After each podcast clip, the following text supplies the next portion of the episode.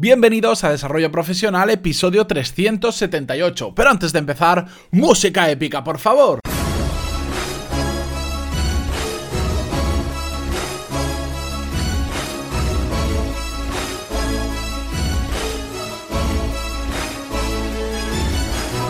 Muy buenos días a todos y bienvenidos un lunes más, una semana más a Desarrollo Profesional, el podcast donde hablamos sobre todas las técnicas, habilidades, estrategias y trucos necesarios para mejorar cada día en nuestro trabajo. En el episodio de hoy os traigo el caso de una oyente que me escribió, no sé, no recuerdo si la semana pasada o la anterior, sobre un tema que quiero compartir con vosotros. Os voy a leer solo un pequeño trozo del email porque me comentaba varios problemas en él y quiero eh, focalizar en cada uno de los problemas y, digamos, llevarlo por partes, porque aunque están relacionados, sí que es cierto que es más fácil encontrar solución uno a uno que si intentamos abordarlos todos a la vez. Eh, en esta ocasión no voy a decir de quién es el email porque me ha pedido por favor que no lo haga, porque igual eh, sus compañeros que también escuchan el podcast pueden relacionarlo, así que vamos a dejarlo en el anonimato. Os leo, decía, hola Matías, te voy a presentar una situación laboral. Hay una compañera de trabajo que cuando habla interrumpe y además lo hace elevando el tono de voz. Cuando pasa esto en los descansos me da un poco igual, pero me molesta cuando se trata de trabajo. Con cualquier persona con la que trabaja, cuando toca explicar o comentar cómo va el proyecto a quien sea, a otro compañero, a nuestro jefe, al cliente, lo hace interrumpiéndote y subiendo el tono de voz más que tú, de forma que acaba anulando al que tiene al lado. Me da la sensación de que no lo hace a propósito, ya que su forma de ser es así, pero me fastidia quedarme, eh, y a sus compañeros también, con la palabra en la boca. ¿Qué puedo hacer en esta situación? Bueno, yo ya le he respondido por email cuando me escribió y quería compartiros la solución que le propuse a ella con vosotros también. Este problema no solo es un problema profesional, sino también que las personas que, tienen esa costumbre de interrumpir y además alzando la voz, evidentemente no solo lo hacen en el trabajo, sino que también lo hacen en su casa, con sus amigos y con todo el mundo. Por lo tanto, también os vais a encontrar mucho, me imagino, esta situación en vuestra vida personal. Y la solución, por suerte, funciona igual de bien para ambos casos. La cuestión es por qué tendemos a callarnos, como en este caso esa persona que me escribió el email no había nunca hablado con esa persona. Bueno, hay varios motivos que nos impiden afrontar esta situación. El primero es que siempre tenemos, sobre todo en el trabajo, cierto miedo al enfrentamiento. Creemos que tenemos que dejar pasar las cosas, que ya cambiará, que ya mejorará o que igual no es para tanto, pero preferimos cualquier situación al enfrentamiento, lo cual es un error el plantearlo como un enfrentamiento y también un error el que ese pequeño miedo nos paralice. Más cosas que hace que nos callemos es el miedo a perder una buena relación o a creer que la vamos a perder por comentar este tema o por lo menos empeorarla. Y aquí hay un tema muy importante que hablaremos algún día y es ¿es necesario ser amigo de todo el mundo? Sobre todo en la parte profesional, porque en la personal realmente nosotros elegimos a nuestros amigos y a nuestros compañeros, pero en la parte profesional, en la gran mayoría de ocasiones, nosotros no elegimos quiénes son nuestros compañeros. Entonces, es necesario llevarse súper bien con todo el mundo y ser amigos y irnos de, de, fiesta o irnos a tomar unas cervezas después. Es un planteamiento que os hago y un día hablaremos de ello. Ya os digo yo que no, no es necesario. Es bueno tener una muy buena relación con todo el mundo, pero no tenemos que ser amigos necesariamente de todos. Otro miedo que nos impide hablar es eh, el miedo a que explotemos. Porque esto ya lo he escuchado muchas veces, el es que si empiezo no paro de decir cosas. Y esto es un miedo eh, muy sensato, pero que también está ocultando un problema que hay detrás. Es el si llegas al punto en el que cuando hablas explotas, estás llegando muy tarde tendrías que haber hablado o tendrías que haber afrontado la situación muchísimo antes. Y otro punto que es que no paro y empiezo a comentar de todo, es que no hay que mezclar las cosas. Cuando estamos hablando con una persona por un tema determinado, solo hay que hablar de eso y no hay que empezar a mirar para atrás porque tú, porque tú, porque tú y empezar a sacar todos los trapos sucios. El problema que surge de estos miedos que hacen que no hablemos de la situación con esa persona es que, por un lado, a todos nos molesta. Cuando ocurren estas situaciones, nos molesta muchísimo. Y si no hablamos, eso se va acumulando, acumulando y cada vez nos molesta más. Lo que tiende a llevar a que nos frustra, porque vemos que que, es una situación incómoda, que no nos atrevemos a afrontarla o que no queremos afrontarla, pero sabemos que tenemos que afrontarla para cambiarla y eso es muy frustrante, pero que muy frustrante.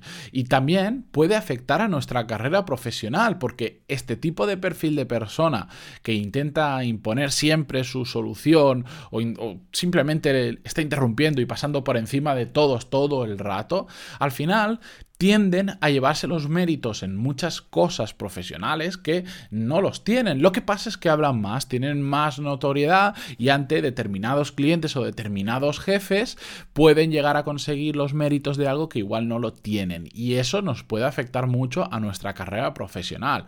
Pero el mayor problema de todos, que lo he querido dejar para el final, es que un día podemos explotar. Y como os decía antes, cuando explotamos, ahí ya no hay control.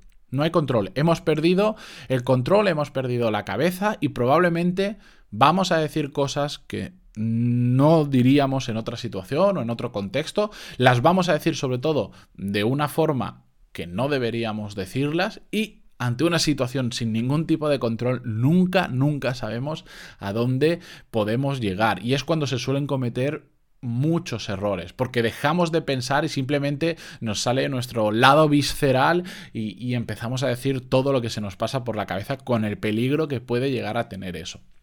Por eso, hoy os traigo, como no, la solución a este pequeño problema. Y es, atención, esto esto miles de euros vale esta fórmula, eh, másters más caros del mundo te lo explican, es hablar las cosas. Así de simple, así de fácil, así de barato.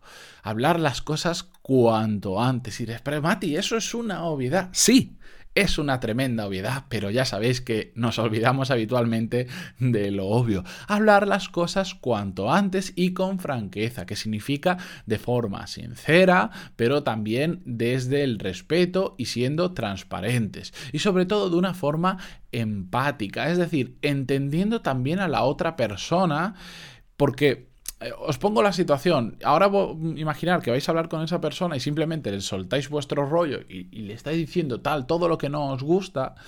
Em, está bien, hay que hacerlo de la forma que os he comentado, pero también hay que tratar de entender por qué lo hace esa otra persona. Igual, esa otra persona lleva toda su vida haciéndolo así porque simplemente en su casa ha visto que era lo que funcionaba, la han educado así y lo que sea. Entonces va a ser más complicado cambiar esa situación, que se puede perfectamente, pero hay que entender de dónde viene todo eso. O igual esa persona simplemente han pasado durante tantos años por encima de ella otros, digamos, tiburones que querían hacerse con sus méritos, que ha aprendido que eso es lo correcto y, bueno, cree que eso es lo correcto y ahora lo está replicando esa otra persona también. ¿De acuerdo? Hay que entender de dónde viene para para poder adaptar cuando hablemos con esa persona la forma en la que le decimos las cosas y qué le decimos. Y ahí me vengo a meter en el punto importante. ¿Cómo hacerlo? Cuando queremos hablar con esta persona de forma práctica, ¿qué hacer exactamente? Bien, ya hemos dicho que hay que hacerlo con franqueza, con sinceridad, con respeto, entendiendo a la otra persona y cuanto antes, no dejar que el rencor o el malestar se acumule porque podemos explotar o podemos acumular tanto que igual no lo decimos de la forma correcta. Pero aquí os, doy algunos consejos muy prácticos para hacer esto bien. Lo que tenemos que pensar sobre todo es dónde y cuándo lo vamos a hacer. ¿A qué me refiero? Eh, tal cual le comentaba eh, en el email cuando le respondí, el dónde es muy importante porque hay tipos de personas que si tú se lo dices en público le va a resultar una ofensa, porque más que por tus palabras, por el hecho que tú le estás contando, le ofende más el que lo estés haciendo delante de todos los compañeros que tus palabras. Entonces, a ese tipo de perfil, o en general, si no sabéis distinguirlo, en general siempre este tipo de cosas es mejor hablarlas en privado, porque entonces todo se concentra en lo que estáis hablando y no en la percepción de que pueda tener esa persona a la que le está cayendo la bronca de humillación o de cualquier otra cosa que se le pueda pasar por la cabeza. Esto me acuerdo que lo escuchaba de un ejemplo que decían eh, de, de un entrenador de fútbol que decía, yo sé qué jugadores en medio de un entrenamiento le puedo decir, esto está mal, esto no lo hagas así, y sé que otros jugadores tengo que esperar a que termine el entrenamiento, llevármelo al vestuario y entonces con calma y en privado hablar con ellos. Pues esto pasa exactamente igual. Y también tenemos que tener en cuenta el cuándo lo hacemos. Tendemos a hacerlo cuando estamos enfadados, cuando hay un momento que decimos, ya basta, se lo voy a decir, entonces se lo decimos. Y en ese momento, aunque no hayamos perdido los papeles, no hayamos explotado, probablemente estamos más calientes de lo que deberíamos. Entonces hay que esperar al momento adecuado en, el que ambos estemos relajados y ambos estemos tranquilos para hablar sensatamente de esto. No le vayas, imagínate que tiene un día con muchísimo trabajo y tú le dices, quiero hablar de una cosa contigo que no me parece bien, ¿qué tal? La otra persona solo está pensando en, todo el trabajo que tiene y que tú le estás quitando cinco minutos y encima le estás echando la bronca, ¿de? Hay que hacerlo en el momento justo.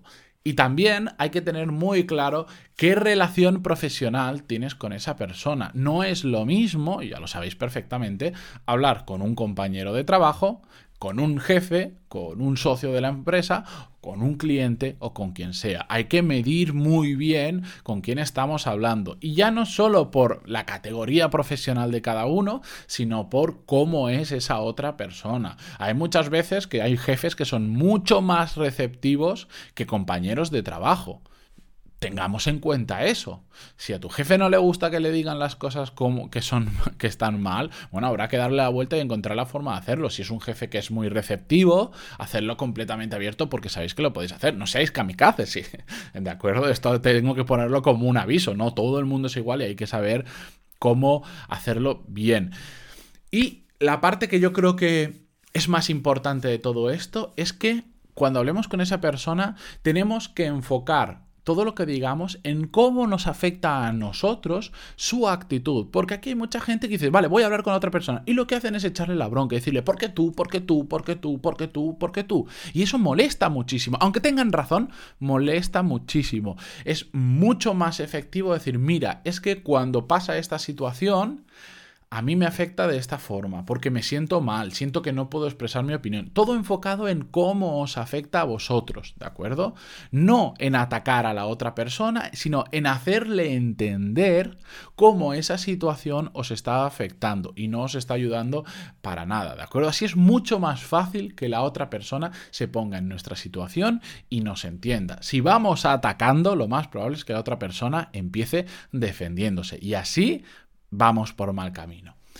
Os recomiendo también que después de hacer todo esto, evidentemente las personas no cambiamos de hoy para mañana. Va a seguir haciéndolo. Aunque lo haya entendido, lo tiene tan metido probablemente en su genética que lo va a seguir haciendo. Así que os recomiendo una técnica que es un poco dura de hacer, pero que funciona terriblemente bien. Es una técnica de refuerzo. Para este caso concreto, cuando se vuelva, después de hablar, cuando se vuelva a dar esa situación en la que no paran de interrumpirnos, simplemente cuando os interrumpan, quedaros absolutamente callados. Y cuando la otra persona termine su interrupción y se quede callada, seguid callados pero hasta que se cree casi una situación incómoda y la otra persona te diga, pero ¿qué, qué, qué pasa? ¿Por qué no hablas?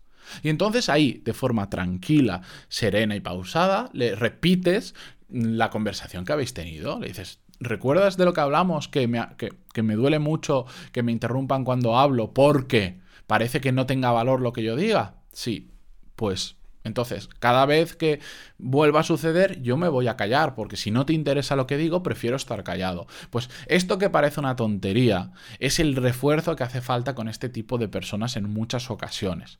Porque en el momento en que ven que nos empezamos a quedar callados y no decimos absolutamente nada, aunque nos muramos por, por decir lo que tenemos que decir, quedaros absolutamente callados, creado una situación incómoda y entonces va a entender perfectamente que ha entrado en ese bucle de interrupciones y como ya habéis hablado de ello, pues poco a poco lo va a ir pillando. Probablemente se van a enfadar con vosotros y van a decir, es que, ¿por qué te quedas callado? ¿Vale?